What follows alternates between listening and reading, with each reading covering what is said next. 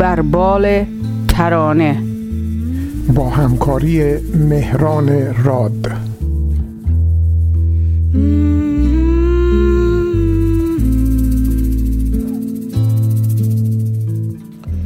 رنج هایی کشیدم که مپرس.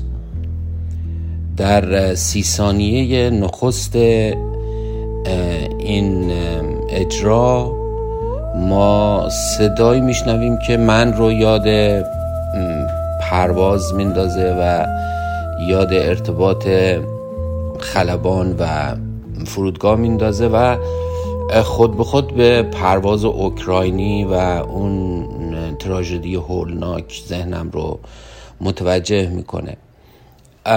بعضی از حوادث واقعا یک داغ عمیقی روی دل یک جامعه می‌ذارن و خب یه افراد خاصی هم اون وسط واقعا کباب میشن و اون داغ رو خیلی عمیقتر و سوزانتر حس و درک می‌کنن.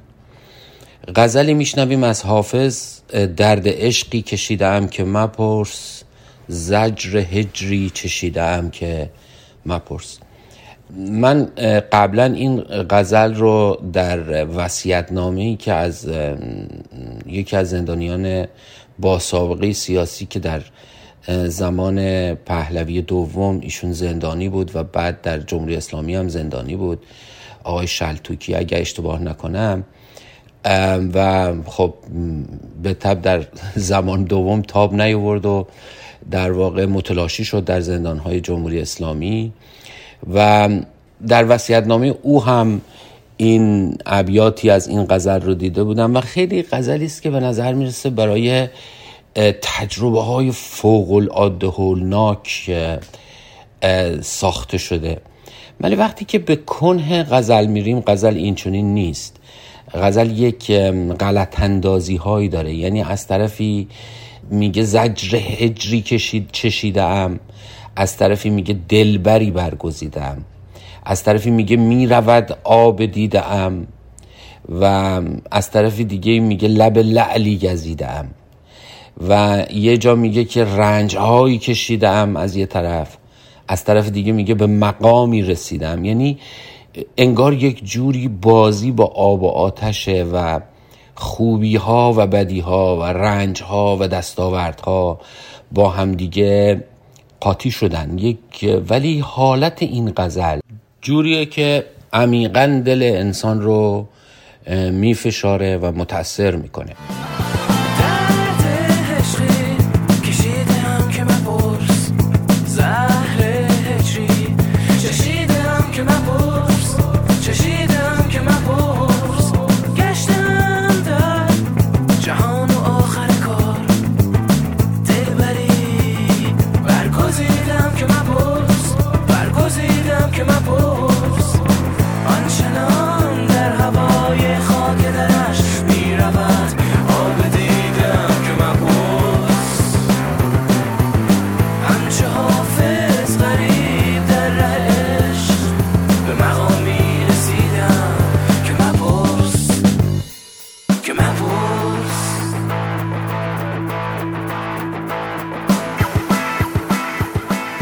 ما به طور طبیعی یاد گرفتیم توی چنین موقعیت های تراژیکی برای کسی که درگیر هست و در وسط ماجرا قرار داره اجازه میدیم که هر جور دلش می‌خواد عزاداری بکنه و راحت باشه در ابراز عقیده خودش و شیوه ابراز عقیده خودش. و بنابراین گاهی اوقات برخورد می‌کنیم به تناقض هایی که ظاهرا به نظر می‌رسه توی رفتار آدما هست ولی اغلب یاد گرفتیم که این رو بگذاریم به حساب به اصطلاح جوشیدن و سر رفتن غم و اینکه رفتارها و گفتارهایی ممکنه صادر بشه از افرادی که تناقضهایی داشته باشه با هم. انگار که ساخت این غزل هم در درون خودش یک چنین چیزی رو داره. یعنی همین بازی آب و آتش اینکه یک طرف ماجرا لب و یک سوی دیگر ماجرا درد هجر چشیدن هست و غم بسیاری رو تحمل کردن هست.